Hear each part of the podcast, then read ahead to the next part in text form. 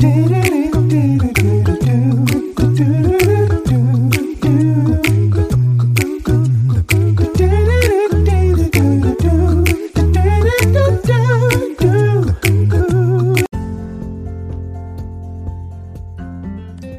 morning, good morning, good morning, and welcome, welcome, welcome to Five Minutes of Motivation, your morning cup with Kimmy. I am your host. This is the place, the zone to get your morning started off on the right foot, where the only requirement is that you bring your cup and a listening ear so that I may fill it with a little bit of motivation inspiration, encouragement, and of course, to empower your day. It's come as you are, but you'll leave just a little bit better. You can listen in every morning, Monday through Friday, while you're here. Don't forget to follow and to share. It is my pleasure to speak over your life daily. You don't want to miss it. Before we get started on today's topic, we'll take a quick break. But don't you go anywhere. We'll be right back with you.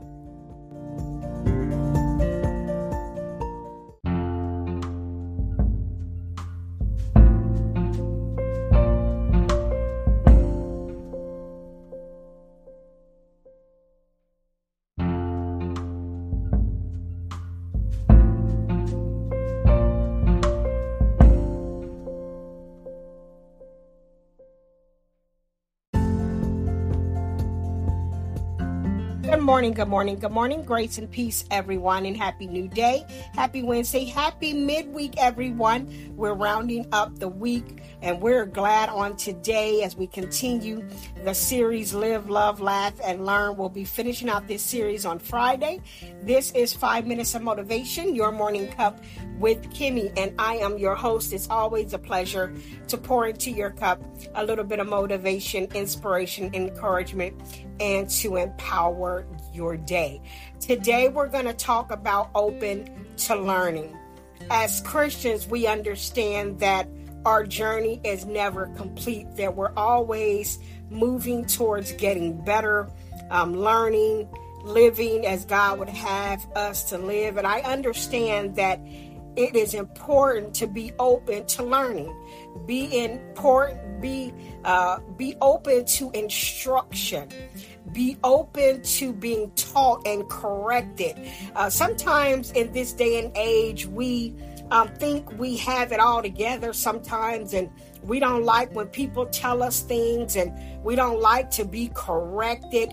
But it is important that we allow ourselves to be open and accountable and able to be corrected by the people that have been called to our lives. Proverbs 18:15 tells us that an intelligent heart acquires knowledge and the ear of the wise seeks knowledge. So it is important that we're always seeking the wisdom of God, that we're always seeking his uh, under always seeking understanding what he has called us to do and how he's called us to be how he called us to live our life. The bible gives us great wisdom on how we should be living out our lives. And oftentimes we see as we talked about before that it seems a little bit restrictive sometimes, but really what it is is a way for God to prevent us from learning things that we don't have to learn if we follow and seek His wisdom always. Sometimes God will allow us to do things and and it will have to be corrected for those things because whatever is not right that will have to be corrected right and so we must be often we must be willing to present ourselves as one approved. We must be willing to receive teaching, right? And we also have to be willing to be, like I said, be corrected, be uh, turned around, be um, told that that's not right. Um, that we're supposed to be teaching one another.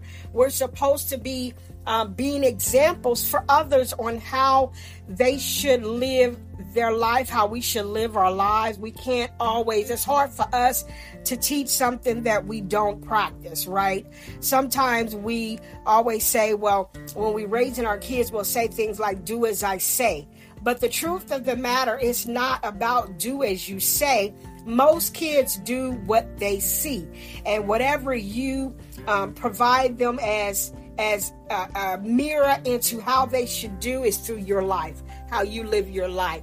And so I know for me, I try to be mindful of the way I live my life so that my correction of my children don't fall on flat ears because they'll say, Well, mom, you're doing this and you're telling us not to do that. So I live my life in a way that would be an example to them so that when I have to be an example and teach them and guide them and direct them, that they're not the, the lesson or the learning that I'm trying to give doesn't fall on deaf ears. And that is why Christ was the greatest example for us and how we lived our life because he lived what he preached he did those things that he taught, right? He was the ultimate example for kindness. He was the ultimate example for peace. He was everything, right? So he was the greatest example of it, of it all. So we have to be mindful that we are uh,